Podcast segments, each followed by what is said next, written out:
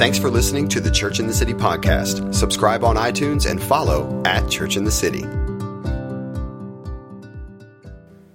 Bex, our eldest daughter, is uh, back from Boston, and uh, over the next kind of over the last few weeks, and uh, for the next few weeks, she was asking uh, for a project to do to keep herself busy through the summer. And last summer, uh, we decided to tackle our deck uh, to kind of sand it and paint it, and we did kind of a, a cool job. And so she was looking for another DIY project to do at home, and I suggested that she tackle the wooden window frames that we have in our house that had taken a real beating through the winter. And um, quite surprisingly, she not only agreed, but she wanted to do it herself, which, com- which absolved me of the responsibility. So I was super excited that she said yes to this. And so, day one, a couple of weeks ago, was uh, sanding all the kind of rough spots and kind of uh, uh, scraping all the, all the bad spots off of the wooden window frames uh, so that it would, it would prepare the, the, the, wood for priming and painting. And she did a great first day. First day, absolutely outstanding. Um, the challenge that happened is that she got a little sick after that, and so it's left uh, partially painted, uh, sorry, partially sanded and very unpainted window frames throughout our house. And those of you who know me know how much I would love that. I mean, that just has made me super settled and super confident with uh, the state of affairs. And so, the one question that I've been asking uh, time and time again, as she's shown signs of getting better, is the question when? As in, when are you going to get to priming and painting the wooden window frames? And I realized I've been asking that question a little too much because just on Thursday morning, I think it was, um, before she even said, Good morning, Dad, the first words out of her mouth to me were, Dad, do not ask me about the window frames until, at, at least until I've had a cup of coffee. So that's the point we've got to with the, with the when question. And uh, when and also how, as in how are you going to do that, are probably the two questions that I tend to ask the most, especially when I get stressed or when I get anxious or when I feel overwhelmed. Because even if I'm feeling overwhelmed, hearing from other people things that I've asked them to do and hearing their ability to answer when they're going to get it done and how they're going to get it done gives me this kind of morbid sense of peace and, and kind of rest, knowing that other people are in control of things, even if I'm not. And that's kind of the motivation behind what I shared with you a few weeks ago that when things are frantic in our house, I find the most arbitrary things to, to, to, to give order to. So when Debs is not, is not feeling well or the kids are not feeling well, that's the, the time when our kitchen is the cleanest. That's the time when our furniture is the straightest because it gives me this sense of control. It gives me this sense of order when everything else seems so out of order. Now, I know there's probably amateur psychologists and probably some professional psychologists who are sitting there saying, well, that explains everything because you've now got a peek into my twisted brain. And probably my family and the Whitakers and Lusks who have to work with me are thinking, nah, you can feel my pain. It's the very reason why I'm stressed as I, as I am. But I think um, when and how, when and how type questions are questions that we often ask ourselves because others are asking those questions of us all the time. Sometimes those when and how questions are legitimate. But sometimes they're not. And that's when it can get exhausting or even painful at times. When will you complete the assignment or finish the project I've given you to do? How are you going to raise your grades or land the job or get the promotion that's available? How will you meet your sales targets or close the deal that, that you are competing for? When will you have paid off your student loans or finally be able to balance your budget? And I've intentionally avoided some of the really hurtful when and how type questions that other people or even society asks of us. It's their definition of what success or acceptance looks like. And because we are so often asked those when and how type questions by other people, I think it forces us to ask those when and how type questions of ourselves.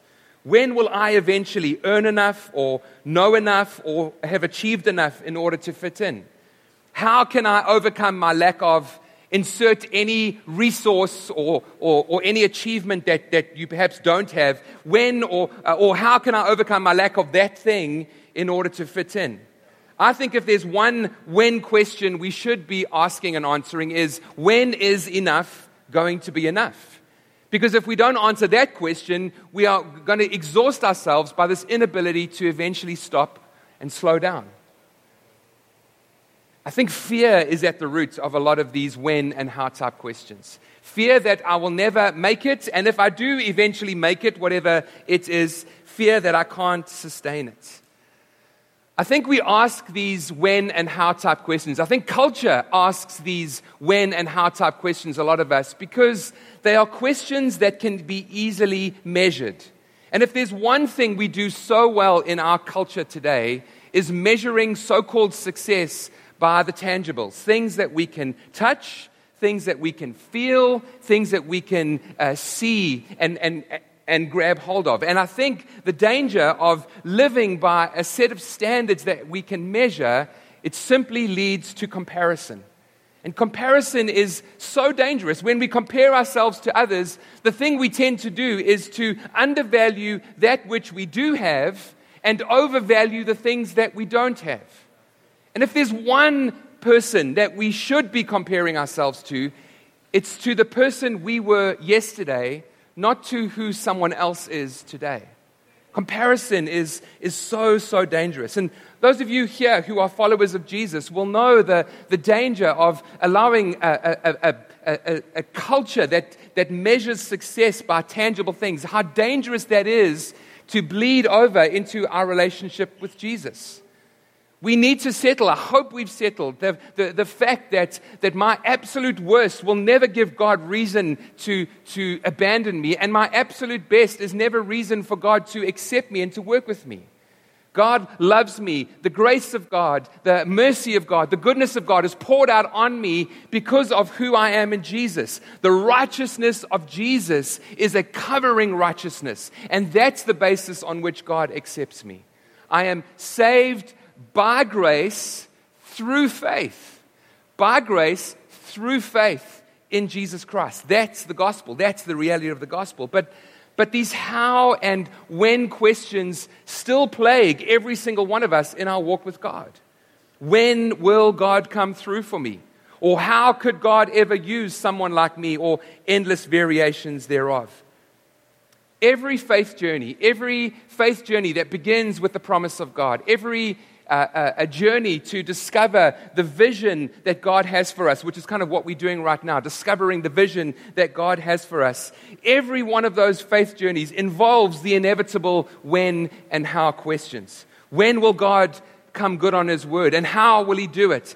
But I want to suggest today that there are two other very important questions that we have to ask and answer when we are on a faith journey to, to see the fulfillment of God's promises come to pass. And those are who and what questions. Who has made the promises in the first place? And what has God specifically promised? But the mistake we make is we ask ourselves the wrong questions. We get preoccupied with the things that God alone should be ta- that God alone promises to take care of. God alone says, "I will answer how and when." God excels at answering how because He is the God of the impossible and He alone knows when, as in when things will come to pass. Our preoccupation, our focus, the questions we should be asking are the who and what questions. Who is He that made the promise? And what unique and specific things has He promised and called me to, to, to do? And so today's sermon is going to be about teaching us, learning together how to ask the right questions as we are on a faith journey. So, as I mentioned, we are, this is week three of our summer series through the book of Nehemiah. We've entitled the series Exiles to Heirs. And the book of Nehemiah is about Nehemiah, an Israelite who was born into the nation of Persia. And he's serving as a, as a wine taster or a cupbearer to the king of Persia. Now, don't think sommelier. Don't think, don't think he's, a, he's a wine taster who's suggesting fine wines to the king. He was putting his life on the line. He was the last line of defense if anyone was trying to poison the king. He would step in to taste the wine to make sure that it was safe. And this Israelite, this, this man Nehemiah, is eventually called by God to take a group of God's people, the Israelites, back to Jerusalem in order to rebuild and restore the walls of the city. And when we think of that, don't think fixer upper. You know that uh, uh, Chip and Joanna Gaines show that we all love to watch and we all long to have homes that look like that. We all know that show. This is not an Old Testament version of Fixer Upper. This is not trying to restore the walls of Jerusalem back to their former glory or even better. The very glory and honor and presence of the, and, and, and honor of the Lord is at stake. Jerusalem or, or Zion or the city of God and its temple represented the, the very presence of God. And, and the city walls and the temple have been destroyed, and God's people have been scattered, which is why Nehemiah is, is so burdened, is so in anguish, because he knows the name of the Lord, that the honor of the name of the Lord is at stake. That's what's burdening and stirring his heart. And so, this is very much a spiritual rebuilding project. It's, it's bringing the, the people of God, the exiles, the people of God, back to the place where God dwells so that they can rightfully take their place back as heirs of an unshakable kingdom. And it's a beautiful example. It mirrors wonderfully the very thing God is still doing today. Bringing exiles back from people from all nations and across all generations so that we so that they can be heirs of an unshakable kingdom. That's the reason why church in the city exists, friends. That's the reason why we are called to do what we are called to do. It fits in so well with all of Jesus for everyone. Our desire for, for the fullness of who Jesus is to be experienced by absolutely everyone in the city and nations. That's what's burning in our hearts. And so, along this way, we've been asking certain questions, asking questions about, about how does our vision how does the church, how does church in the city vision, and how does the thing that God has called you to, how do those things mesh? How do those things lock together? How do those things fit in? We've, we've wonderfully defined all of Jesus for everyone as the summary of our vision statement, but what is God, call, what is God calling you to? What is God's vision for your life? What, is, what promises has God made over you? That's the thing that we're trying to discover. And to do that, we've been asking kind of searching, probing questions and learning certain pillars about discovering vision. I want to, I want to encourage you to, if you, if you want to, to read an outstanding book that has been helping me as I've been preaching this series. And it's a book by Andy Stanley called Visioneering. Uh, the subtitle is Your Guide to Discovering and Maintaining Personal Vision. And I want to catch us up real quickly on the three pillars that we've learned so far about vision. Firstly, vision, one's, which we've defined as one's ultimate aspiration, the, the, the, the, that which defines movement and mission towards a preferred future. Vision starts with a burden or concern. Vision starts with a burden or concern, but it's not a burden or concern for you. It's a burden or concern for, God, for, for people, for others, so that God can use you to reach out to them, to minister His love and grace through you to them. The second thing we've learned is that vision that is from God hardly ever requires immediate action. And the reason for that is because God wants to ensure that His heart is imparted into our hearts. And that involves abiding in God. As we abide in God, we begin to move with God, or, or more correctly, God begins to move us towards discovering His plan and purpose for our lives. And then the third thing we've learned is that we need to pray for opportunities and plan as if we expect God to answer our prayers. I encouraged us last week, friends, that we are visionaries, not dreamers. Dreamers desire to see change. Visionaries desire to see change, but they envision themselves being part of the process to bring about change. And that should, that should alter the way we pray. If you have a vision to want to see your friend saved, you don't pray, Lord, would you save my friend? A visionary prays, Lord, would you give me the opportunity to share your love with my friend? And then we live our lives always with our eyes open and expectant for God to answer those prayers, and not always in the way that we would imagine. I want James to come up and share just a two minute short testimony of something that happened to him on Thursday, which kind of emphasizes this point. James, do you want to come up and share that real quick? Thanks, Steve. Um, I, was taking some time this past Thursday uh, walking near uh, my girls' school to just pray and just walk around the neighborhood and just pray and spend some time with the Lord. And, and one of the things I've been asking the Lord is in those moments that I get alone with Him, uh, and I'm out in public, especially, uh, I've just been asking the Lord, highlight someone, uh, give me uh, something prophetic to minister, to illustrate your love, uh, put, put someone on my heart, and kind of, you know, direct me that way. And, and you know, I'm sure that's a hunger that you guys share as well, many of you. And so as I'm walking and, and praying, uh, I come across this, um, this elderly woman who is trying to get this big cart of groceries up her stoop, you know, and it was one of those typical Chicago homes where the first story is actually like 10 stairs up, and then there's a garden apartment underneath. And without thinking, without, you know, seeing the third heaven and God pointing out everything and angel dust falling down, I just was like, I just need to help this woman get, get this stuff up. So I asked her, and she was Hispanic and spoke very broken English, and I speak very broken Spanish, but we worked it out. And I helped her get her cart up the stairs. And then she uh, was able to communicate to me that she actually lives on the second floor. so she opened the door, and uh, I just I took them right up, and I just felt the Lord say, "Ask her if she has children." And I just said, "You know, do do you have kids?" And she talked to me for the next 20 minutes, sitting on her porch, about her one son that she is a single mother um, she must have been in her 70s or 80s. She had poured her life into her son. He's in Florida. He had walked away from God, and, and we, we got onto that a little bit. And she just talked and talked and talked. I was almost fluent by the end of the conversation. and, I, and, and all the while, I was asking the Lord, almost, um, you guys have probably been here before too. I was just sitting there, I'm listening wholeheartedly, but I'm saying, okay, Lord, what is this? What's a prophetic word? What's something I can say? And I felt the Lord, in a very godly way, say, shut up and listen. You are loving her. She hasn't stopped talking about her son. And then God said, Tell her that I love her son. I haven't left her son, and ask if you can pray for her son. So I just said that, and she stood up. She was about this tall, and she walked right over to me, buried her face into my chest, right there on California on this stoop, and we just prayed, and she sobbed for God's goodness for her son felt the Lord saw her son, hasn't forgotten her and what she'd poured into her son. And I just said, I feel the Lord says that He hasn't left your son, He's going after him, and that your son is going to return to the Lord very clearly. And, and then it dawned on me that I had been, as Steve was saying, I was asking when and how. When and how. And the Lord reminded me of who and what in that moment. And she sent me on my way with a full tall glass of apple juice and an avocado. so, yeah, it was amazing. It was great. Outstanding. Good job. I got it. You have your own mic.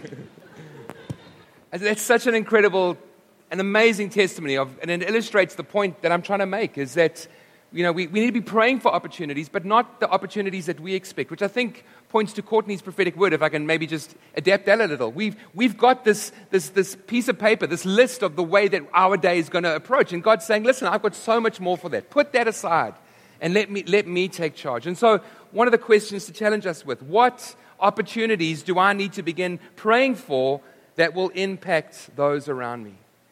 I want you to take a moment and I want you to think right now of a, of a promise that God may have given you that is still to be fulfilled. Think of a promise that God may have given you that is still to be fulfilled. Or, or perhaps some of you here, I want you to think about, if you can articulate this, uh, uh, the vision that God has given you for your life. And I know many of you probably, probably are, are, are, unable to articulate that clearly. So I want to ask you then to, to think about something that burdens or breaks your heart. I want you to bring that to the forefront of your mind. You there? You got a promise in your mind, you got a, you got, you got a burden on your heart, or, or some articulation of God's vision for your life. How often, when we are pursuing those things, do we make the mistake of getting distracted or even giving up on those things because we've asked the question, how and when?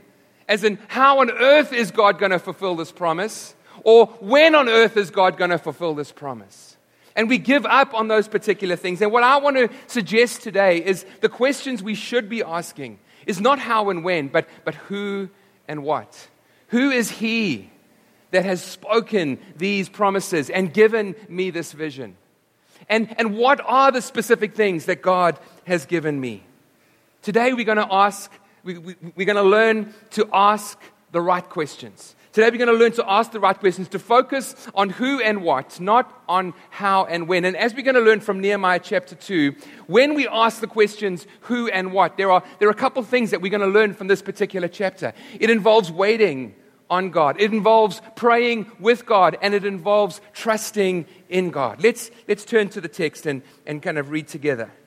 And, and chapter 2, verse 1 starts in the month of Nisan, or Nisan, or Nisan in the month of Nisan, asking who or what type questions or abiding in God involves waiting. And can I say from the outset, as we make this first point, waiting time is not wasted time.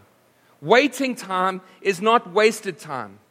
Nissan or Nissan is not a Japanese car manufacturer. It's a month in the, in the Hebrew or uh, um, uh, uh, an Aramaic, uh, uh, not Aramaic, Assyrian uh, calendar. Kind of the equivalent to our April, May. But the, the, point that I want to make is the month of Nisan is four months after the month of Kislev. And we've come across the month of Kislev in Nehemiah 1 1, when that was the month when Nehemiah first heard about the state of Jerusalem. So the point is, this is four months of praying. This is four months of waiting. This is four months of abiding in God. This is four months of catching God's heart and God's burden to want to see Jerusalem restored and God's people gathered back. This is 120 days of praying Nehemiah 1, verse 11. If you've got a Bible, just flick back real quickly to Nehemiah 1, verse 11. Look at the prayer that Nehemiah prays Lord, let your ear be attentive to the prayer of this your servant and to the prayer of your servants who delight in revering your name. Give your servant success today. For 120 days, Nehemiah prayed, Give your servant success today. And for 120 days, he was wondering if today was going to be that day. The point is this, friends, is that, is that while, Nehemiah, while Nehemiah waited, he prayed and he never gave up. And that's something that we need to learn to do. Jesus, later on in Luke chapter 18, Luke tells the story of Jesus telling a parable to make this exact point. In Luke 18, uh, he starts off like this. Then Jesus told this parable. It's a parable about a widow who is, is, is, facing an adversary and is, and is being unjustly done by this adversary. And the widow goes to the judge to demand justice. Then Jesus told them this parable to show them that they should always pray and not give up. Why was Jesus teaching the disciples to always pray and not give up? Because the disciples, just like you and I, pray and give up. We do exactly what the disciples do we pray and we give up. And I hope that silence is you agree with me rather than, Steve, you're alone in this, because I'm suddenly feeling very vulnerable and awfully alone. I, I pray and I give up. And this parable is so applicable to me.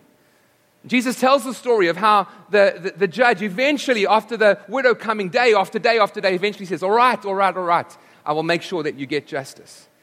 And Jesus brings the application And will not God bring about justice for his chosen ones who continue to cry out to him day and night? Friends, while we wait, we need to pray. While we wait, we need to worship. While we wait, we need to continue to walk with God. Liam, uh, uh, Isaiah, amen uh, Isaiah 64 says this Since ancient times, no one has heard, no ear has perceived, no eye has seen any God beside you who acts on behalf of those who wait for you. R.T. Kendall famously said about this verse, this verse While we work, God waits. While we wait, God works. While we work, God waits. While we wait, God works. The Bible is full of accounts of, of people, time and time again, who receive a promise, who, who, who get a sense of a burden, and until that promise is fulfilled, or until that burden eventually morphs into vision and that vision comes to fruition, they had to go through a period of waiting. Abraham waited 25 years before he had some, son number one, even though he was promised to be the father of many nations. Moses had to wait 40 years before leading, leading God's people out of Egypt. David, 15 years after he was anointed king before he eventually took the throne. And so I think Nehemiah got off lightly, only having to wait four months. But he had to wait nonetheless. He had to wait nonetheless. Debs and I were burdened for this nation for 10 years before we were able to walk into uh, what was something of God's promise for us. And we waited another 10 years in order, before we own, owned a home. And there's nothing virtuous about owning a home other than, in our context, it was a promise God had given us. And the thing that we learned so most importantly through that time of waiting is this when the time is right, when the, when, when, when the season is right in God, things happen quickly. The very last verse of Isaiah 60 says this I am the Lord, and in its time I will do things swiftly. I am the Lord, and in the right time, things are going to happen very quickly. After waiting 10 years to get into America, literally, when, the, when God said it is time, it took us three months. And after waiting 10 years to buy a house, and God eventually said, Now is the time, it took us six months to own a home. And that was starting with about $1,500 in our savings account. And that's another story for another time. But the time between burden and preferred future being achieved, the time between degrees of glory, the time between promise and fulfillment, the time between bud and fruit is a time of vulnerability, is a time of question asking. And friends, I want to suggest we, if you're anything like me, we ask the wrong questions. We ask questions like Did I hear God correctly? When is He going to do what He promised? Has He forgotten me? When do I step in and do something?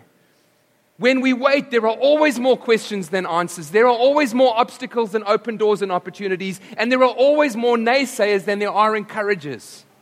But that is the time for us to stand firm and not get distracted by the how and when questions.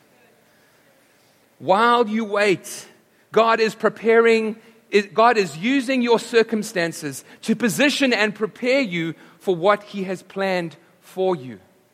While you wait, God is is, is using your circumstances to position and prepare you for what He has planned for you. And that's the fourth truth that I want to share as we journey through discovering God's vision. God is using your circumstances. Waiting time is not wasting time, and it's one day closer to the day of success.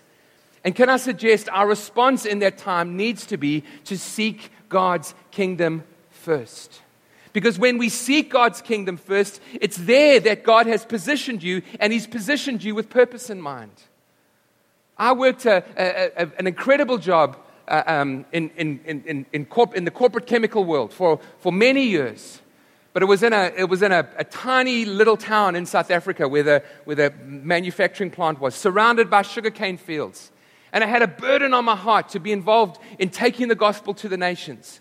And I never saw it then. But in, in, in that season, I could see it afterwards, but in that season, we were receiving teaching Sunday after Sunday about God's heart for the nations. And, and, and the, the company that I worked for would send me all over the world four or five times a year for seven or eight years. And I never realized in the moment, I see it now, but God was preparing my heart and positioning me for what He was calling us to as a family. My current self can't tell my old self, seek first the kingdom, so I have to settle for this. My current self can tell you, seek first the kingdom wherever you are and wherever you've been positioned. Pray and be honoring and don't gossip and, and, and, and, and, and read his word and worship and wait faithfully and stay humble and trust in God and let him determine how and when. Don't get distracted by those things. And so the first question that we're going to ask today, it's on your sheets, is this What does seeking God, God's kingdom in my current circumstance look like? What does seeking God's kingdom in my current circumstance look like? We're learning today to ask the right questions. And I keep saying we need to focus on who and what, not, not how and when. And when we focus on who and what, it involves abiding with God or abiding in God. And when we abide in God, it, it, it, it means we sometimes need to wait, wait on God. But secondly, the second thing that happens is we need to learn to pray with God. And I've intentionally chosen the word pray with, not pray to. Because I want to emphasize the relational component of prayer, not the moral obligation of prayer. We pray with God, we don't pray to God like it's some sort of moral obligation. Let's carry on reading. I just realized I made the first point of the sermon from the first five words of Nehemiah. That's probably It's probably a record. Anyway, that's just, uh, I've just realized that right now. Um, note to self. Uh, uh, chapter 2, let's read from verse 1 again. In the month of Nisan, Nisan, I don't know how to pronounce that. It, that's clearly the case. In the month of Nisan, in the 20th year of King Artaxerxes, when wine was brought before him, I took the wine and I gave it to the king. I had not been sad in his presence before. Man, just, just stop there for a moment. Nehemiah was clearly seeking the kingdom of God in his place of work, wasn't he? I mean, that's a statement of, of he had gained reputation amongst the, the king of Persia. What, a, what an incredible thing to say. So the king asked me, Why does your face look so sad when you are not ill? This can be nothing but sadness of heart. I love question asking. I, don't want to get off on track, but, but, but, but we've sp- spoken before from this pulpit about the importance of listening out for questions because questions reveal that God is at work in someone's heart. I mean, here is the king, the king of Persia saying, Nehemiah, tell me, why are you so sad? This was the day he'd been praying for. Remember that prayer, Lord, grant me success today? And eventually he gets asked a question. You can't go up to the king of Persia and ask a question. He had to wait for that question to be asked. And I love his honesty. I was very much afraid. I think sometimes we think the presence of fear auto- automatically means the absence of faith. Uh, someone once said this, and I think it's so true. The strength of your faith is not measured by the absence of fear, but by the faithfulness of your life in the face of fear. I was very much afraid, but I said to the king, May the king live forever. Why should my face not look so sad when the city where my ancestors are buried lies in ruins and its gates have been destroyed by fire? And the king said to me, What is it you want? Can I ask you this question? What is it you want? What is it you want? Can you answer that question? I'm not meaning a, a Harley or a vacation or whatever. I, we all want those kinds of things. I'm meaning, what is the burden of your heart? What has God put on your heart? If someone were to come to you and say, So and so, how can I pray for you? Can you answer that question? If God were to come to you and say, What is it you want? Do you know the answer to that question? And that's the second question on those sheets that you'll see. What is it you want? What is the burden that God has put on your heart?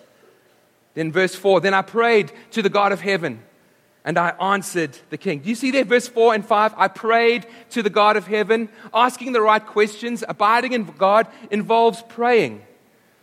Now, now, there are two kinds of prayer that we've already encountered in Nehemiah chapter 1 and chapter 2. In Nehemiah chapter 1, you don't have time to look, look back at it, but you can do it in your own time. It's this, it's this lengthy prayer that Nehemiah prays. It's, it's the prayer time that typically is associated with what we would call our quiet time. And I love what Matt Chandler from Dallas says about quiet times. He says that's an awful name for time with God because it sounds like you're disciplining your children. Go off into the corner, be quiet, and come back when you've got an answer. I mean, that's literally what quiet time sounds like. South Africans are, are known for their abbreviations. Uh, we, we're terrible with this. I, I wrote a couple down. Um, photographs are photies. Uh, air conditioners are aircons. Medicine is muti. I don't know how that one works. Um, here, we, here you are is hiawa. Uh, sausages are saucies and sandwiches are samis. And then I heard Aiden mention something the other day. He called devotionals devos. So that's a, that's a new one. So, so the point I'm trying to make through all of this is, is Nehemiah chapter 1 is essentially Nehemiah off on his own having a devo with the Lord. That's, that's what Nehemiah chapter 1 is. But chapter 2 is altogether different. Chapter 2 is Nehemiah at work and his boss saying, Nehemiah, what is it you want? And him saying quietly to himself, Oh my goodness, Lord, this is that moment we've been praying. All right, give me strength. I'm going to go for it. And he answers the king. You see, Nehemiah 1 is devotional time. Nehemiah 2 is praying without ceasing. It's those moments. And can I suggest both are necessary in order for us to have a vibrant relationship with God? In 23 years of marriage, the, the one thing I, I still you, don't judge me for this, but the one thing I still struggle to, to remember is how important and valuable uh, quality time is for Debs. It is her absolute number one love language. And I can honestly say 90% of all the strife and struggle we have in our relationship is my absent mindedness or forgetfulness as to how important that is for Debs. When we get together and when we are alone, we can ask each other questions and we can go far deeper than a two minute conversation here or there will allow. But I will say this those two minute conversations are just as important. Those, that little text in the day saying, Hey, my love, thinking of you, how are you doing? That's just as important as time alone. Those, those notes in the suitcase that Debs is so brilliant at. When I travel alone, she always slips a little note in the suitcase just to say, praying for you and love you. I, I tried to do that once. Um, many years ago, I went on a business trip for 16 days, and I was like, okay, I'm to I'm to do this. So I sat down with 16 cards and I was to write out 16 notes to my wife. And, and day one was William Shakespeare in action. I mean, it was, it was poetic and it was beautiful. And day two was really good. And day three was good. And day four came down to, I love you. And day five was, you're amazing. And literally, I made the mistake of trying to write all 16 days in one sitting, which was just, I used up all my creativity in the first couple days. Yeah, I'm not going to go there. But Day 16 was, was horrendous, trust me. But the, the, the point I'm trying to make is in, in order for our relationship to be vibrant, is we need both. We need the, the time, the dedicated time. When, when she says to me, Steve, how was your day? I don't say, we've got a date night planned in four nights, sweetie. Just make a note to that and we'll get to it when we come. No. I, I answer that question, but we have the date night planned. Both are necessary. And friends, it's the same with our walk with God. Both are necessary and, and both are needed. And so eh, prayer with Nehemiah was, was necessary, was, was spontaneous, was intimate, and was, was confident. So we're asking, we, we nearly landed, a couple minutes left and we, uh, we'll be done. But we're, we're, we're, we're focusing on asking the right questions today. Not, not who, not, not, sorry, not how and when, but, but who and what. And by asking those questions, we, we're realizing that it involves uh, waiting on God. Secondly, we learn about praying with God. And lastly, the last point, I'm going to land with this. It involves trusting God. Let's read verse 4. Then I prayed to the God of heaven, and I answered the king, If it pleases the king, and if your servant has found favor in his sight, let him send me to the city in Judah where my ancestors are buried, so that I can rebuild it. Then the king said, with the queen sitting beside him, asked me, How long will your journey take and when will you get back? It pleased the king to send me. So I set a time, and I also said to him, I, I love this. Nehemiah's like, All right, I, I'm, I'm all in. I, I've got an audience with the king. I'm going to take the opportunity. Well, if it pleases the king, may I, may I have letters to the governors of Trans Euphrates so that they will provide me safe conduct until I arrive in Judah? And may I have a letter to Asaph? keeper of the royal park, so that he will give me timber to make beams for the gates of the citadel by the temple, and for the city wall, and for the re- residence I will occupy. When it comes to fulfilling his promises and ensuring his vision comes to pass for our lives, God solves the problem of how and when. God solves the problem of how and when. Who and what always precedes how and when. But we get fixated on how and when. And that always trips us up. Remember those promises I asked you to bring to the forefront of your mind. Remember that vision I asked you to think about, that burden that is in your heart. Think about times, I'm sure this has happened to you, when you fixated, you're fixated on how's this going to happen? Or when is it going to come, come to pass? And I want to suggest the questions we should be asking is how and when. We can ask those questions because we must always remember we serve the God of the impossible. And God takes care of the how and the when. As Andy Stanley says in his book, what God originates, he orchestrates. I would put it this way what God births, he brings to fruition. And that's lesson five in this journey of discovering God's vision for our lives. Number one, vision starts with a burden or concern. Number two, vision that is from God hardly ever requires immediate action. Number three, we need to pray for opportunities and plan as if we expect God to answer our prayers. Number four, while we wait, God is using our circumstances to position and prepare us for what He has planned for us. And number five, what God births, He also brings to fruition. Faith is our response to the promise of God, our response to God saying, I'll take care of the how and the when. Mary asked Gabriel, Gabriel, how is it possible that I would conceive and give birth to the Son of God? And Gabriel's answer is, no word from, the, no, no word from God ever fails to come to pass. God will take care of the how and the when. So, finally, question number three What questions am I asking? Am I asking who and what rather than how and when? Friends, a vision that we give birth to, a vision that, that, that starts in our own desires, is a vision that is limited by our potential and our resources. But a vision that is birthed in heaven, a vision that God gives us, is limited by His potential and His resources. And we serve the God of the impossible, who has endless potential and endless power and endless resources. So, what I want to say, friends, is focus on the how, sorry, focus on the who and the what, not the how and when. Because that's what, that's what Nehemiah did. Look at verse 8. Nehemiah, he, he, was always praying to the God of heaven, the who. He was convinced that God had called him to lead Israel out. And look at verse 8. And because the gracious hand of my God was on me, the king granted my requests. The king granted my God of heaven took care of the how and the when. We have an incredible vision before this church. All of Jesus for everyone. An incredible vision. How? When? I don't know.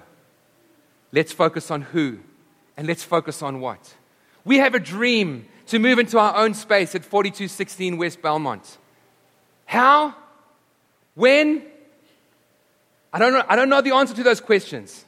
The reality is, we, we are facing obstacles, but I'm focusing on who and what. Every single one of you seated here, God has made and declared promises over you. God has a vision for your life. That's what the series is about discovering how your, God's vision for your life fits into the vision of church in the city. How is God going to fulfill those promises? When is it going to happen? I don't know. But I'm inviting us, friends, let's focus on who and what. The God of the impossible. The God of the impossible. And the God who alone knows when it's going to happen. Can we stand together and we're going to close in prayer? And then I'm going to just ask Matt to come forward and uh, just invite us to, to respond to some ministry.